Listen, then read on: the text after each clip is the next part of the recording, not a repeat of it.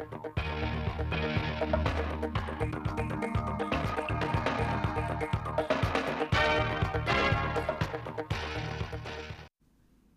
kính chào quý vị và các bạn đến với chương trình thời sự phát thanh 17 giờ thứ ba, ngày 6 tháng 6 năm 2023 của Đài Phát thanh Truyền hình Thanh Hóa. Chương trình hôm nay có những nội dung chính sau. Các đại biểu Hội đồng Nhân dân tỉnh Thanh Hóa tiếp xúc cử tri tại một số địa phương trên địa bàn tỉnh trước kỳ họp thứ 14 Hội đồng Nhân dân tỉnh khóa 18. Hoàn thành việc cấp đất và hỗ trợ kinh phí xây dựng nhà ở cho đồng bào sinh sống trên sông trước ngày 30 tháng 6 năm 2023. Xây dựng sản phẩm ô cóp góp phần giải quyết việc làm cho lao động nông thôn. Phần tin lịch sử quốc tế, Ấn Độ và Mỹ thống nhất lộ trình hợp tác công nghiệp quốc phòng. Mỹ mở rộng các biện pháp trừng phạt chống lại Nga. Sau đây là nội dung chi tiết. Thưa quý vị và các bạn, ngày 6 tháng 6, tại phường Quảng Thắng, đồng chí Đỗ Trọng Hưng, Ủy viên Trung Đảng, Bí thư tỉnh ủy, Chủ tịch Hội đồng nhân dân tỉnh đã có buổi tiếp xúc cử tri thành phố Thanh Hóa trước kỳ họp thứ 14 Hội đồng nhân dân tỉnh khóa 18.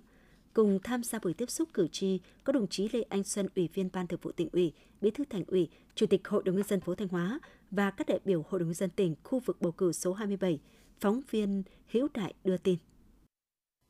Tại buổi tiếp xúc, các đại biểu Hội đồng Nhân dân tỉnh đã thông báo tới cử tri dự kiến nội dung chương trình kỳ họp thứ 14 Hội đồng Nhân dân tỉnh khóa 18. Báo cáo tóm tắt tình hình kinh tế xã hội, quốc phòng an ninh 5 tháng đầu năm, ước thực hiện 6 tháng đầu năm 2023 của tỉnh. Báo cáo kết quả giải quyết ý kiến kiến nghị của cử tri thành phố Thanh Hóa gửi đến kỳ họp thứ 11 Hội đồng Nhân dân tỉnh khóa 18. Cử tri thành phố Thanh Hóa bày tỏ vui mừng phấn khởi trong 5 tháng đầu năm 2023, mặc dù còn gặp nhiều khó khăn thách thức, song dưới sự chỉ đạo kịp thời sát sao của tỉnh ủy, hội đồng nhân dân, ủy ban nhân dân tỉnh, sự nỗ lực của các cấp các ngành, cộng đồng doanh nghiệp và nhân dân trong tỉnh, tình hình kinh tế xã hội của tỉnh tiếp tục chuyển biến tích cực trên các lĩnh vực. Kinh tế tiếp tục tăng trưởng khá, quy hoạch tỉnh Thanh Hóa thời kỳ 2021-2030, tầm nhìn đến năm 2045 đã được Thủ tướng Chính phủ phê duyệt. Chất lượng các hoạt động văn hóa xã hội tiếp tục được nâng lên. Các chính sách an sinh xã hội được thực hiện đầy đủ kịp thời, đời sống nhân dân được cải thiện, các chỉ số về cải cách hành chính của tỉnh đạt kết quả tích cực, an ninh chính trị, trật tự an toàn xã hội được đảm bảo, tạo môi trường thuận lợi cho kinh tế phát triển. Cử tri thành phố Thanh Hóa cũng bày tỏ tin tưởng vào sự lãnh đạo, chỉ đạo, điều hành của tỉnh ủy, hội đồng nhân dân, ủy ban nhân dân tỉnh và cấp ủy chính quyền các cấp. Cùng với đó, cử tri thành phố Thanh Hóa cũng thẳng thắn nêu lên một số khó khăn bất cập và những vấn đề mới phát sinh trong thực tiễn đời sống, đồng thời đề xuất kiến nghị với Hội đồng Nhân dân tỉnh và các cơ quan có thẩm quyền xem xét giải quyết những nguyện vọng yêu cầu hợp lý, chính đáng của cử tri và nhân dân. Cử tri các phường Quảng Thắng, Ngọc Trạo, Đông Vệ, Quảng Tịnh đề nghị Hội đồng Nhân dân tỉnh nghiên cứu ban hành cơ chế chính sách để thu hút đầu tư các bãi đỗ xe trên địa bàn thành phố. Có ý kiến với đơn vị quản lý tuyến đường tránh thành phố Thanh Hóa nhanh chóng nâng cấp cải tạo mặt đường để đảm bảo an toàn giao thông. Cử tri cũng đề nghị Hội đồng Nhân dân tỉnh nghiên cứu tăng mức hỗ trợ kinh phí hoạt động hàng năm cho các đoàn thể, phường xã để thực hiện tốt nhiệm vụ được giao. Đề nghị tỉnh tiếp tục triển khai thực hiện dự án tiêu úng Đông Sơn đang còn dở dang từ nhiều năm nay. Có phương án cải tạo sông Nhà Lê để đảm bảo vệ sinh môi trường và cảnh quan đô thị. Có cơ chế chính sách để xây dựng trường chuyên biệt cho học sinh khuyết tật trên địa bàn thành phố Thanh Hóa đề nghị tỉnh chỉ đạo chủ đầu tư hoàn thiện hạ tầng mặt bằng số 1413 phục vụ tái định cư đường vành đai Đông Tây dự án đã thực hiện từ năm 2007 đến nay vẫn chưa được cấp điện, khiến đời sống sinh hoạt của các hộ dân ở đây gặp rất nhiều khó khăn. Đề nghị tỉnh tăng cường chỉ đạo chống thất thu đối với kinh doanh thương mại điện tử, sớm kêu gọi thu hút đầu tư khu công nghiệp phía Nam thành phố Thanh Hóa theo quy hoạch chung đô thị Thanh Hóa đến năm 2040 vừa được Thủ tướng Chính phủ phê duyệt. Cử tri cũng nêu tình trạng chậm giải quyết một số vấn đề mà nhân dân phản ánh, kiến nghị thuộc thẩm quyền của chính quyền cơ sở và cơ quan chức năng của thành phố. Tại buổi tiếp xúc, đồng chí Bí thư Thành ủy, Chủ tịch Hội đồng nhân dân thành phố Thanh Hóa Lê Anh Xuân đã tiếp thu giải đáp nhiều ý kiến kiến nghị của cử tri liên quan đến thẩm quyền của thành phố, chỉ đạo các cơ quan chức năng và các phường xã liên quan nhanh chóng báo cáo giải trình nguyên nhân việc chậm giải quyết phản ánh kiến nghị của công dân, đồng thời phải khẩn trương xem xét, giải quyết và trả lời với công dân theo đúng quy định của pháp luật. Thay mặt các đại biểu Hội đồng nhân dân tỉnh đơn vị bầu cử số 27, đồng chí Bí thư tỉnh ủy Đỗ Trọng Hưng trân trọng cảm ơn những tình cảm tốt đẹp mà cử tri đã dành cho các đại biểu Hội đồng nhân dân tỉnh, đồng thời đánh giá cao những ý kiến tâm huyết, trách nhiệm của cử tri thành phố Thanh Hóa đã phản ánh tới đại biểu Hội đồng nhân dân tỉnh và cơ quan chức năng những khó khăn vướng mắc, những vấn đề phát sinh trong đời sống xã hội. đồng chí đề nghị lãnh đạo Ủy ban nhân dân tỉnh, lãnh đạo thành phố Thanh Hóa và các cơ quan liên quan nghiên cứu tiếp thu những ý kiến hợp lý, xác đáng của cử tri để tập trung giải quyết, đáp ứng mong mỏi của cử tri. Thông tin thêm tới cử tri những nét nổi bật về tình hình quốc tế trong nước và trong tỉnh, đồng chí Bí thư tỉnh ủy, Chủ tịch Hội đồng nhân dân tỉnh Đỗ Trọng Hưng nhấn mạnh, 6 tháng đầu năm 2023, những khó khăn thách thức do hậu quả của dịch COVID-19, biến động của thị trường thế giới, những tác động tiêu cực của biến đổi khí hậu cũng như những vấn đề tồn tại vướng mắc về thể chế đã ảnh hưởng rất lớn đến việc thực hiện các mục tiêu, nhiệm vụ phát triển kinh tế xã hội, đảm bảo quốc phòng an ninh và công tác xây dựng Đảng của tỉnh. Tuy nhiên, trong bối cảnh đó, Đảng bộ, chính quyền và nhân dân trong tỉnh đã đoàn kết nỗ lực khắc phục khó khăn, đạt được nhiều kết quả nổi bật và toàn diện. Đồng chí Bí thư tỉnh ủy, Chủ tịch Hội đồng nhân dân tỉnh khẳng định những kết quả mà tỉnh đã đạt được trong 6 tháng năm 2023 là công sức của toàn Đảng bộ, chính quyền và nhân dân các dân tộc trong tỉnh, trong đó có sự đóng góp quan trọng của Đảng bộ, chính quyền và nhân dân thành phố Thanh Hóa. Chia sẻ với cử tri những định hướng lớn, những mục tiêu quan trọng và khẳng định quyết tâm phấn đấu của tỉnh trong thời gian tới, đồng chí Bí thư tỉnh ủy, Chủ tịch Hội đồng nhân dân tỉnh Đỗ Trọng Hưng mong rằng trong quá trình phát triển của tỉnh, của thành phố Thanh Hóa sẽ tiếp tục nhận được sự tin tưởng, đồng thuận và ủng hộ của cán bộ đảng viên, của cử tri và nhân dân để cùng nhau chung sức đồng lòng xây dựng thành phố Thanh Hóa ngày càng phát triển văn minh, hiện đại, xây dựng tỉnh Thanh Hóa sớm trở thành tỉnh kiểu mẫu như sinh thể Bác Hồ kính yêu hằng mong muốn. Ngày 6 tháng 6, tại Trung tâm Hội nghị thị xã Nghi Sơn, đồng chí Đỗ Minh Tuấn, Phó Bí thư tỉnh ủy, Chủ tịch Ủy ban dân tỉnh và các đại biểu Hội đồng nhân dân tỉnh, đơn vị bầu cử số 20 đã có buổi tiếp xúc cử tri thị xã Nghi Sơn trước kỳ họp thứ 14 Hội đồng nhân dân tỉnh khóa 18. Tại hội nghị tiếp xúc, đại diện tổ đại biểu Hội đồng nhân dân tỉnh thông báo tới cử tri dự kiến nội dung chương trình kỳ họp thứ 14 Hội đồng nhân dân tỉnh khóa 18, báo cáo tình hình kinh tế xã hội 5 tháng, ước thực hiện 6 tháng đầu năm 2023 và báo cáo kết quả giải quyết ý kiến kiến nghị của cử tri gửi đến kỳ họp thứ 11 Hội đồng nhân dân tỉnh khóa 18. Cử tri thị xã Nghi Sơn bày tỏ vui mừng phấn khởi với những kết quả Thanh Hóa đạt được trong 6 tháng đầu năm 2023, đồng thời đánh giá cao sự quan tâm chỉ đạo, lãnh đạo sát sao kịp thời của tỉnh ủy, Hội đồng nhân dân, Ủy ban dân tỉnh để đạt được những kết quả tích cực trên các lĩnh vực. Trong không khí dân chủ, thẳng thắn, cử tri thị xã Nghi Sơn kiến nghị đến các đại biểu Hội đồng dân tỉnh nhiều nội dung liên quan đến phát triển kinh tế xã hội, ổn định đời sống người dân, như cử tri Mai Lâm đề nghị cần sớm hoàn thiện các hạng mục để phát huy tác dụng của dự án chống ngập trên địa bàn phường Mai Lâm, quan tâm đầu tư hạ tầng văn hóa thể thao, chợ dân sinh. Cử tri xã Trường Lâm đề nghị tỉnh sớm có giải pháp giải quyết việc tình trạng xâm canh, xâm cư trên địa bàn, quan tâm hỗ trợ thực hiện tiêu chí nước sạch trong xây dựng nông thôn mới. Ngoài ra, cử tri thị xã Nghi Sơn cũng kiến nghị tới các đại biểu Hội đồng nhân dân tỉnh một số vấn đề liên quan đến công tác giải phóng mặt bằng, bổ sung chỉ tiêu đất được chuyển mục đích sử dụng để thực hiện các dự án, giải quyết tình trạng thiếu giáo viên, cán bộ thú y cơ sở, đầu tư nâng cấp hệ thống đường giao thông, nạo vét luồng lạch cảng cá. Sau khi đại diện lãnh đạo thị xã Nghi Sơn phát biểu giải trình tiếp thu những kiến nghị của cử tri thuộc thẩm quyền, thay mặt tổ đại biểu Hội đồng dân tỉnh, Chủ tịch Ủy ban dân tỉnh Đỗ Minh Tuấn trân trọng cảm ơn tình cảm, sự tin tưởng, đoàn kết, ủng hộ của nhân dân đối với sự lãnh đạo chỉ đạo điều hành của tỉnh ủy, Hội đồng nhân dân, Ủy ban dân tỉnh đối với sự phát triển kinh tế xã hội của tỉnh, cũng như sự tin tưởng của cử tri đối với các đại biểu Hội đồng dân tỉnh, đồng thời trao đổi phân tích, làm rõ các nội dung mà cử tri quan tâm.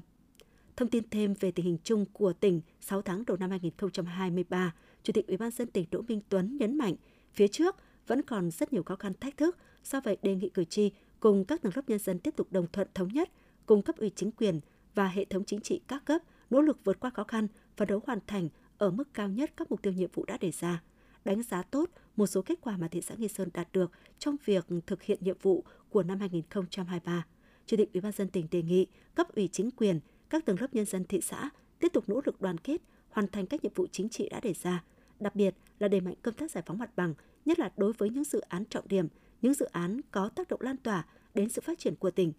Đối với những vấn đề cử tri kiến nghị, Chủ tịch Ủy ban dân tỉnh cũng đề nghị thị xã Nghi Sơn phối hợp với các ngành chức năng làm rõ trách nhiệm, thẩm quyền giải quyết của từng vấn đề để có các giải pháp giải quyết phù hợp, thỏa đáng. Ngày 6 tháng 6, các tổ đại biểu Hội đồng Nhân dân tỉnh đã có buổi tiếp xúc cử tri trước kỳ họp thứ 14 Hội đồng Nhân dân tỉnh khóa 18 tại các huyện Hà Trung, Vĩnh Lộc, Cẩm Thủy, Lang Chánh. Tổ đại biểu Hội đồng Nhân dân tỉnh gồm các đại biểu Nguyễn Văn Thi, Ủy viên Ban Thường vụ tỉnh ủy, Phó Chủ tịch Thường trực Ủy ban dân tỉnh, Lê Văn Đông, Viện trưởng Viện Kiểm sát Nhân dân tỉnh, Lê Văn Dậu, Bí thư huyện ủy Hà Trung đã tiếp xúc với cử tri huyện Hà Trung. Cử tri huyện Hà Trung đã đề nghị tỉnh kiến nghị với Bộ Giao thông Vận tải hỗ trợ lập dự án đầu tư xây dựng tuyến đường gom phía Tây đường sắt, giảm số đường dân sinh cắt ngang đường sắt, đề nghị tỉnh hỗ trợ kinh phí xây dựng cầu dân sinh qua đập tràn tỉnh lộ 522B đoạn qua xã Hà Tân, tu sửa, nâng cấp tuyến đường 523 kéo dài và đường 527C đoạn qua xã Hoạt Giang đã hư hỏng nặng, mở tuyến xoay bít Thạch Thành Hà Trung Bỉm Sơn, thành phố Thanh Hóa để đáp ứng nhu cầu đi lại của nhân dân. Cử tri xã Hà Tiến đề nghị tỉnh có ý kiến với tập đoàn Đèo Cả sớm hoàn trả lại tuyến đường kênh T2 do thi công hầm thung thi bị ảnh hưởng. Nhà thầu sớm hoàn trả các tuyến đường đã hư hỏng sau quá trình vận chuyển vật liệu thi công tuyến đường cao tốc. Cử tri cũng đề nghị Hội đồng Nhân dân, Ủy ban dân tỉnh quan tâm đầu tư hạ tầng thủy lợi, hệ thống lưới điện và các hạ tầng khác đối với lĩnh vực giáo dục đào tạo, văn hóa. Cử tri huyện Hà Trung kiến nghị tỉnh hỗ trợ kinh phí xây dựng một số trường mầm non, trung học cơ sở đã xuống cấp, quan tâm tôn tạo, tu bổ, đầu tư xây dựng các di tích trên địa bàn huyện đã xuống cấp nghiêm trọng, nghiên cứu và có lộ trình xây dựng trụ sở độc lập cho công an chính quy về các xã, thị trấn.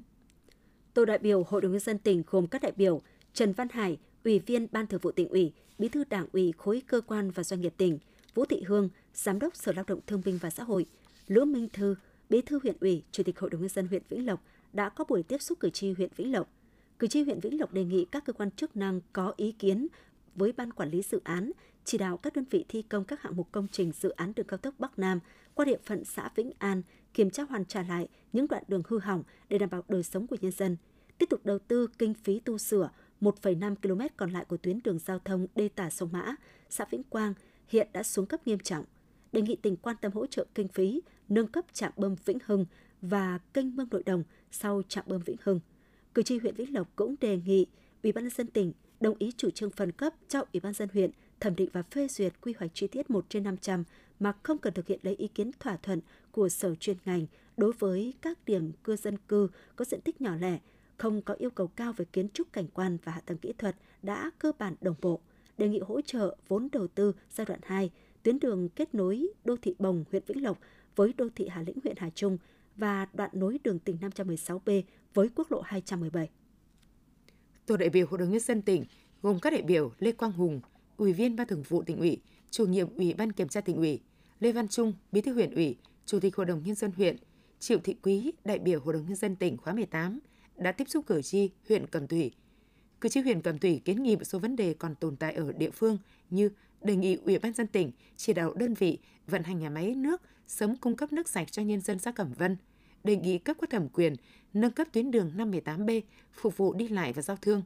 Cử tri xã Cẩm Liên đề nghị xem xét hỗ trợ thôn Ngọc Liên xây dựng trạm bơm nước phục vụ sản xuất nông nghiệp, đề nghị hỗ trợ đóng bảo hiểm y tế cho cán bộ bán chuyên trách là bí thư trưởng thôn, tổ trưởng tổ dân phố, đề nghị có chính sách tăng phụ cấp cho các chức danh người hoạt động không chuyên trách tại xã, thôn, tổ dân phố, xem xét quy định mức hỗ trợ cụ thể cho phó trưởng ban công tác mặt trận thôn tổ dân phố.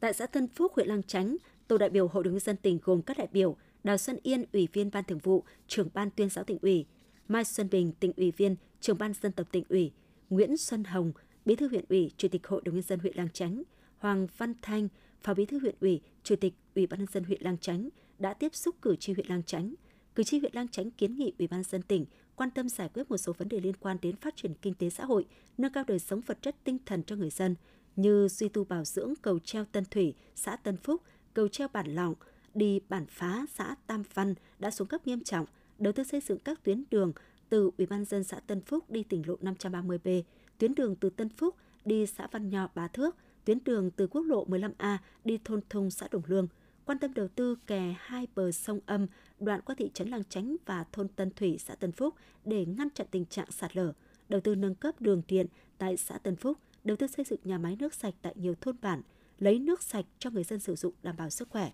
Tại buổi tiếp xúc, đại biểu, đại diện các tổ đại biểu Hội đồng Nhân dân đã trao đổi làm rõ một số vấn đề mà cử tri quan tâm, tiếp thu tổng hợp đầy đủ các ý kiến kiến nghị của cử tri để trình Hội đồng dân tỉnh trong kỳ họp tới. Ngày 6 tháng 6, Ban dân vận tỉnh ủy Thanh Hóa phối hợp với Ủy ban dân tỉnh tổ chức hội nghị giao ban đánh giá tiến độ thực hiện việc cấp đất ở và hỗ trợ kinh phí xây dựng nhà ở cho đồng bào đang sinh sống trên sông. Đồng chí Phạm Thị Thanh Thủy, Ủy viên Ban Thường vụ, Trưởng ban dân vận tỉnh ủy, Chủ tịch Ủy ban Mặt trận Tổ quốc tỉnh và đồng chí Lê Đức Giang, Phó Chủ tịch Ủy ban dân tỉnh chủ trì hội nghị.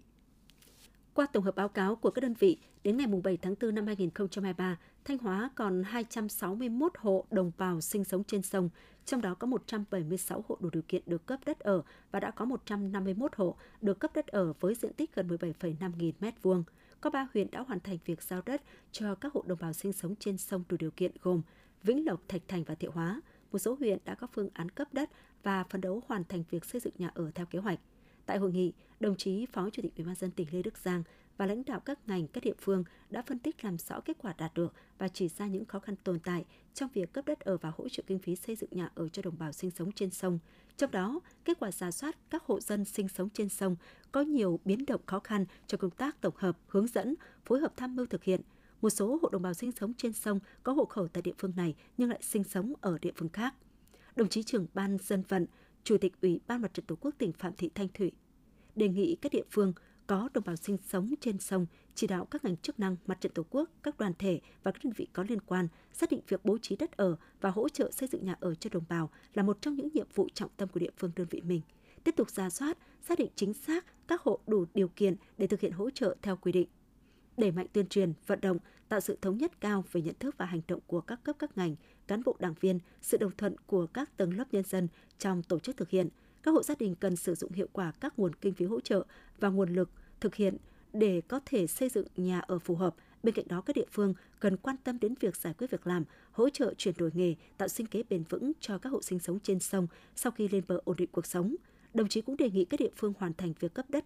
và hỗ trợ kinh phí xây dựng nhà ở cho tất cả các hộ đủ điều kiện trước ngày 30 tháng 6 năm 2023 và hoàn thành việc xây dựng nhà ở đưa đồng bào lên bờ sinh sống trước mùa mưa bão năm 2023. Quý vị và các bạn đang theo dõi chương trình thời sự phát thanh của Đài Phát thanh và Truyền hình Thanh Hóa. Chương trình được phát trên sóng FM tần số 92,3 MHz. Tiếp theo sẽ là những thông tin đáng chú ý. Để hoàn thành tiêu chí điện trong xây dựng nông thôn mới, hơn 10 năm qua, ngành điện luôn quan tâm ưu tiên thực hiện tiêu chí số 4 về điện, bảo đảm trong sinh hoạt và sản xuất của người dân, để các địa phương, nhất là tại các xã thuộc các huyện miền núi khắc phục khó khăn, nỗ lực hoàn thành các tiêu chí đạt chuẩn nông thôn mới.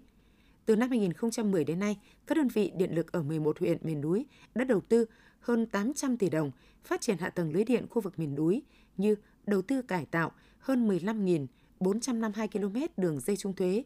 16.235 km đường dây hạ thế, lắp đặt và nâng cấp 1.296 trạm biến áp, thay thế công tơ điện tử một pha, công tơ ba pha tự động. Đến nay, trong số 1.551 thôn bản ở khu vực miền núi, đã có 1.537 thôn bản có điện. Diện mạo khu vực miền núi Thanh Hóa những năm gần đây đã có sự đổi mới rõ rệt, trong đó có sự đóng góp quan trọng của tiêu chí số 4 về điện.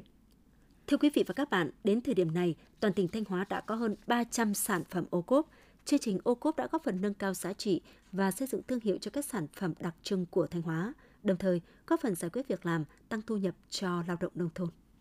Năm 2022, sản phẩm cơm cháy ánh dương xã Thiệu Châu, huyện Thiệu Hóa được công nhận đạt chuẩn ô cốp 3 sao cấp tỉnh. Có thương hiệu, sản phẩm được xuất bán thị trường nhiều tỉnh thành trong cả nước. Sản lượng tiêu thụ tăng gấp 3 lần so với trước đây. Do vậy, cơ sở đã mở rộng quy mô sản xuất, đầu tư thêm máy móc, thuê nhân công lao động sản xuất. Từ 8 lao động ban đầu, đến nay cơ sở đã tạo việc làm thường xuyên cho 40 lao động địa phương. Bà Nguyễn Thị Vân, chủ cơ sở sản xuất cơm cháy Ánh Dương, huyện Thiệu Hóa, tỉnh Thanh Hóa nói. Chúng tôi cũng à, đấu mối với xã để à, tạo à, thêm diện tích đất để cho chúng tôi mở rộng xưởng để thuê thêm công nhân. Dự kiến chúng tôi thuê đến 6 đến 70 công nhân ạ. Trước đây, hương bài là một sản phẩm truyền thống của huyện Như Xuân, chỉ sản xuất nhỏ lẻ, phục vụ nhu cầu người dân trên địa bàn huyện. Để phát triển nghề truyền thống, năm 2021, Hợp tác xã Hương Bài Yên Cát được thành lập và xây dựng thành công sản phẩm ô cóp. Với sản lượng tiêu thụ tăng từ 100 vạn lên gần 700 vạn cây hương mỗi năm, Hợp tác xã Hương Bài Yên Cát đã giải quyết việc làm cho hơn 30 lao động, chủ yếu là chị em phụ nữ với mức lương từ 5 đến 7 triệu đồng một người một tháng. Chị Lê Thị Dương, thị trấn Yên Cát, huyện Như Xuân, tỉnh Thanh Hóa nói. Từ cái khi mà hợp tác xã mở rộng á, có cái ô cốp thì ở thị trường khách hàng nó biết đến nhiều hơn thì công việc chúng tôi được ờ, ổn định nhiều, nhiều hơn. Thì tôi ờ, làm công việc nó ở nhà thì nó ổn định nó cũng nhàn hơn những công việc khác. Thì tôi có có thời gian chăm sóc con và gia đình nhiều hơn ạ. Chị Lê Thị Hằng, hợp tác xã Hương Bài Yên Cát, huyện Như Xuân, tỉnh Thanh Hóa chia sẻ. Sắp tới thì hợp tác xã có định hướng là mở rộng thêm máy móc để đáp ứng đủ cho khoảng 50 công nhân à, có việc làm quanh năm. Đồng thời thì à, hiện tại là bây giờ các loại sản phẩm của hợp tác xã thì nó đang còn hạn chế so với ngoài thị trường. Sắp tới hợp tác xã cũng có phương hướng đấy là đi học hỏi thêm và mở rộng sản xuất thêm một số loại sản phẩm để phù hợp với người tiêu dùng hiện nay ạ. Thực tế cho thấy, chương trình ô cốp đã tạo sự lan tỏa sâu rộng trong cộng đồng và đạt được những kết quả quan trọng, khá toàn diện từ sản xuất đến tiêu thụ hàng hóa. Sau khi được công nhận, các chủ thể sản xuất đã không ngừng phát triển quy mô sản xuất, nâng cao chất lượng, đáp ứng thị hiếu người tiêu dùng. Các chủ thể ô cốp cũng đã nhận thức và quan tâm hơn đến việc xây dựng văn hóa doanh nghiệp, nâng cao chất lượng sản phẩm, cải thiện chất lượng dịch vụ bán hàng. Nhờ đó, các sản phẩm ô cốp có thị trường rộng hơn, sản lượng tiêu thụ hàng hóa tăng từ 20 đến 40% so với trước đây, tạo việc làm cho hơn 3.000 lao động thường xuyên và hàng nghìn lao động gián tiếp. Đây là nền tảng quan trọng là làn gió mới trong phát triển kinh tế nông thôn, góp phần thực hiện thành công chương trình mục tiêu quốc gia về xây dựng nông thôn mới hiệu quả, bền vững.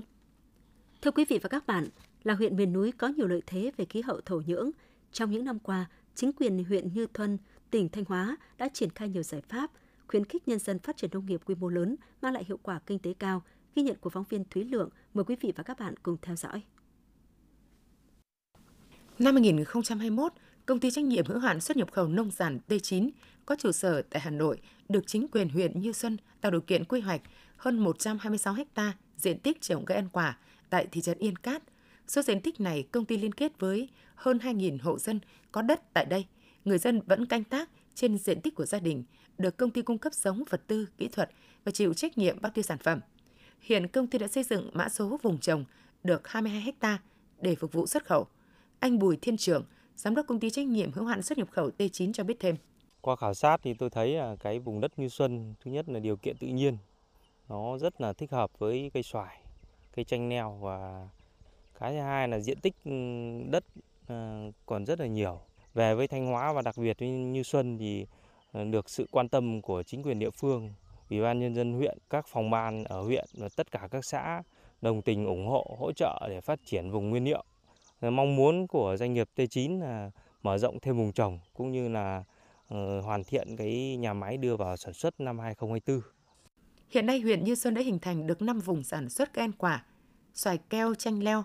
tập trung với diện tích gần 400 ha tại các xã Xuân Bình, Xuân Hòa, Bãi Trành, Thanh Lâm, Thanh Hòa, Thanh Phong, Tân Bình, Bình Lương, phát triển vùng sản xuất cây gai xanh nguyên liệu tập trung 15 ha và phát triển vùng trồng chè nguyên liệu 25 ha tại các xã Cát Vân, Cát Tân. Số diện tích này đều được liên kết với các công ty để đảm bảo đầu ra, phát triển kinh tế bền vững cho người dân. Anh Đỗ Trọng Hòa, hợp tác xã Macca Thành Phát, xã Cát Vân, huyện Như Xuân, tỉnh Thanh Hóa phấn khởi cho biết. À, mắc ca được bắt đầu à, đưa về trồng năm 2013. Đến nay diện tích của gia đình đã tăng lên 4,5 ha và đang cho thu nhập rất là cao so với một số cây trồng khác tại địa phương. Hiện nay chúng tôi đã thành lập được hợp tác xã Macca Thành Phát ở Như Xuân để hỗ trợ ờ, gắn kết và tiêu thụ các ờ, sản phẩm về của hạt Macca tại địa bàn. Ông Lê Quang Cường, Phó Chủ tịch Ủy ban dân xã Cát Vân, huyện Như Xuân, tỉnh Thanh Hóa cho biết thêm. Đối với Cát Vân thì ờ, trước đây là bà con cũng có chủ yếu là trồng chè đặc biệt là cái chè của Cát Vân là đã ừ, rất chi là nổi tiếng trước đây rồi. Thì à, đối với xã thì cùng với công ty là dự kiến là đến năm 2025 sẽ phát triển cái vùng nguyên liệu à, lớn nên cũng đã đầu tư à, tạo điều kiện để công ty là xây dựng nhà máy sản xuất tại địa phương. Với lợi thế hơn 12.000 hecta diện tích đất gieo trồng hàng năm, mục tiêu huyện Như Xuân đặt ra là quy hoạch và phát triển các vùng sản xuất tập trung quy mô lớn, nhất là diện tích cây ăn quả. Ủy ban Nhân dân huyện Như Xuân khuyến khích người dân áp dụng các tiêu chuẩn chất lượng như Việt Gap, Global Gap và sản xuất với mục tiêu đến năm 2025 có ít nhất 80% sản phẩm cây ăn quả bảo đảm tiêu chuẩn vệ sinh an toàn thực phẩm, có 30% diện tích được chứng nhận sản xuất theo các tiêu chuẩn Việt Gap, Đến nay, tổng diện tích cây ăn quả toàn huyện đạt hơn 1.300 ha. Đáng chú ý, huyện Như Xuân đã kêu gọi thu hút được những nhà đầu tư lớn, vừa tạo điều kiện phát triển kinh tế của người dân địa phương, vừa đồng hành cùng doanh nghiệp phát triển. Thưa quý vị và các bạn, dự án quản lý rừng ngập mặn dựa vào cộng đồng để tăng cường khả năng chống chịu với rủi ro biến đổi khí hậu ở tỉnh Thanh Hóa do Tổ chức Bánh mì cho Thế giới tài trợ được triển khai từ tháng 9 năm 2021 tại ba xã của huyện Hậu Lộc và huyện Nga Sơn. Qua hơn một năm triển khai, dự án bước đầu cho những kết quả tích cực. Rừng ngập mặn và sinh kế nông nghiệp của cộng đồng trong ba xã dự án được tăng cường gắn với bảo vệ môi trường và thích ứng với biến đổi khí hậu. Sau đây là ghi nhận của phóng viên Hoàng Mai với mục tiêu nhằm nâng cao khả năng chống chịu của các cộng đồng dễ bị tổn thương ven biển thông qua các hoạt động quản lý rừng ngập mặn đưa vào cộng đồng. Dự án được triển khai từ tháng 9 năm 2021 đến tháng 10 năm 2024 tại các xã Đa Lộc, huyện Hậu Lộc, xã Nga Thủy, Nga Tân, huyện Nga Sơn do Trung tâm Nghiên cứu, Tư vấn Quản lý Tài nguyên và Thích ứng biến đổi khí hậu thuộc Liên hiệp các hội khoa học và kỹ thuật Thanh Hóa làm chủ dự án với tổng số vốn hơn 9,8 tỷ đồng. Với diện tích 0,5 hecta, vườn ươm sản xuất cây giống tại Giang Nga Thủy do Ban Quản lý Dự án xây dựng với 20 hộ dân tham gia đã nhận được 26.000 cây trang giống. Tỷ lệ giống đạt trên 95%. có đó, các hộ đã chủ động cung cấp nguồn giống phục vụ trồng rừng ngập mặn của dự án, đồng thời giảm chi phí mua cây giống. Bà Bùi Thị Dìn, xã Đạt Lộc, huyện Hậu Lộc cho biết. Mà tổ vườn ươm của chúng tôi là bên Nga Thủy với Hậu Lộc đây là 20 người. Trồng rất chi là nhanh hơn nữa đảm bảo kỹ thuật cho nên là tỷ lệ cây sống rất là cao. Cùng với việc xây dựng vườn ươm giống, qua hơn một năm triển khai, dự án đã trồng 30 ha rừng ngập mặn, trồng sen cây trang và cây bần chua để tăng diện tích rừng đa tầng tán. Đến nay, tỷ lệ sống đạt trên 60% đối với trồng sen cây trang và 90% đối với cây bần chua. Nhằm nâng cao thu nhập cho người dân trong vùng, dự án đã hỗ trợ xây dựng các mô hình sinh kế. Tham gia dự án, các hộ dân được hỗ trợ về giống, kỹ thuật để phát triển mô hình. Gia đình bà Nguyễn Thị Hải, thôn Đô Lương, xã Nga Hải là một trong những hộ gặp nhiều khó khăn về kinh tế. Năm 2022, gia đình bà được dự án hỗ trợ hai đàn ong cùng với tập huấn kỹ thuật nuôi ong. Nhờ sự hướng dẫn theo phương thức cầm tay chỉ việc, đến nay gia đình bà đã phát triển được 14 đàn ong, bước đầu cho hiệu quả kinh tế. Trung bình mỗi đàn ong thu được trên 1,5 kg mật ong với giá trị 1,8 triệu đồng. Thì à, cũng à, nhờ bên à, dự án cũng cho gia đình được hai thùng ong đến mùa hè thì nên giữ cho cái thùng ong nó được mát và dưới gầm thùng thì cho nó được ẩm để cái thùng ong nó được bảo đảm cái con ong khỏe mạnh mỗi một thùng ong quay được một cân rưỡi đến một cân bảy trên một thùng ong. Tính đến tháng 5 năm 2023, tổng đàn ong của 200 hộ tham gia dự án là 496 đàn, tăng 96 đàn so với tổng đàn ong giống được cấp. Sản lượng mật thu hoạch đạt hơn 2.900 kg, doanh thu đạt 744 triệu đồng. Ngoài ra, dự án còn hỗ trợ xây dựng mô hình nuôi vịt biển, mô hình trồng cói và rau không sử dụng phân hóa học. Qua đó đã và đang từng bước nâng cao tính chủ động, tính gắn kết của cộng đồng cùng chính quyền địa phương bảo vệ và phát triển rừng ngập mặn, phát triển các mô hình sinh kế, nâng cao đời sống nhân dân, phù hợp với định hướng phát triển kinh tế ở địa phương, đồng thời áp dụng phương thức sản xuất có tác động tích cực đến môi trường và sức khỏe của cộng đồng – Ông Lê Văn Thụ, xã Nga Thủy, huyện Nga Sơn cho biết. Đặc biệt hai năm nay là chúng tôi không phải dùng đến thuốc sâu, không phải dùng đến phân đạm và tận dụng được những cái rác thải ra của cây cói lại quay trở lại ủ để làm phân, để làm men cung cấp cho đồng ruộng. Cây cói sinh trưởng đạt à, mức độ bền, cứng, không đổ ngã và trẻ dai. Để nâng cao hiệu quả hoạt động của dự án, Ban quản lý dự án phối hợp với cấp ủy chính quyền xây dựng hệ thống giám sát. Bên cạnh đó, Ban quản lý dự án chú trọng xây dựng nhóm nòng cốt là những người có nhiều kinh nghiệm và kỹ năng làm việc với cộng đồng nhằm tạo ra lực lượng tại chỗ hỗ trợ hộ gia đình. Ông Trần Trung Độ, Chủ tịch Hội nông dân xã Nga Thủy, huyện Nga Sơn cho biết. Trong cái thời gian tới thì đối với về phía địa phương Nga Thủy, đặc biệt là đối với hội nông dân thì chúng tôi cũng rất mong muốn được các cái sở ban ngành của cấp tỉnh rồi của cấp huyện rồi sự quan tâm của các đồng chí lãnh đạo địa phương để tổ chức hội nông dân sẽ tiếp tục được phối hợp với ban quản lý dự án của các cấp để sau đó có cái hướng hỗ trợ cho người dân tham gia các dự án sinh kế và đặc biệt là các cái sản phẩm của người nông dân làm ra thì sẽ hướng theo cái tiêu thụ chuỗi sản phẩm làm sao đó cái sản phẩm của nông dân sẽ được uh, chứng nhận là các cái sản phẩm ô cốp.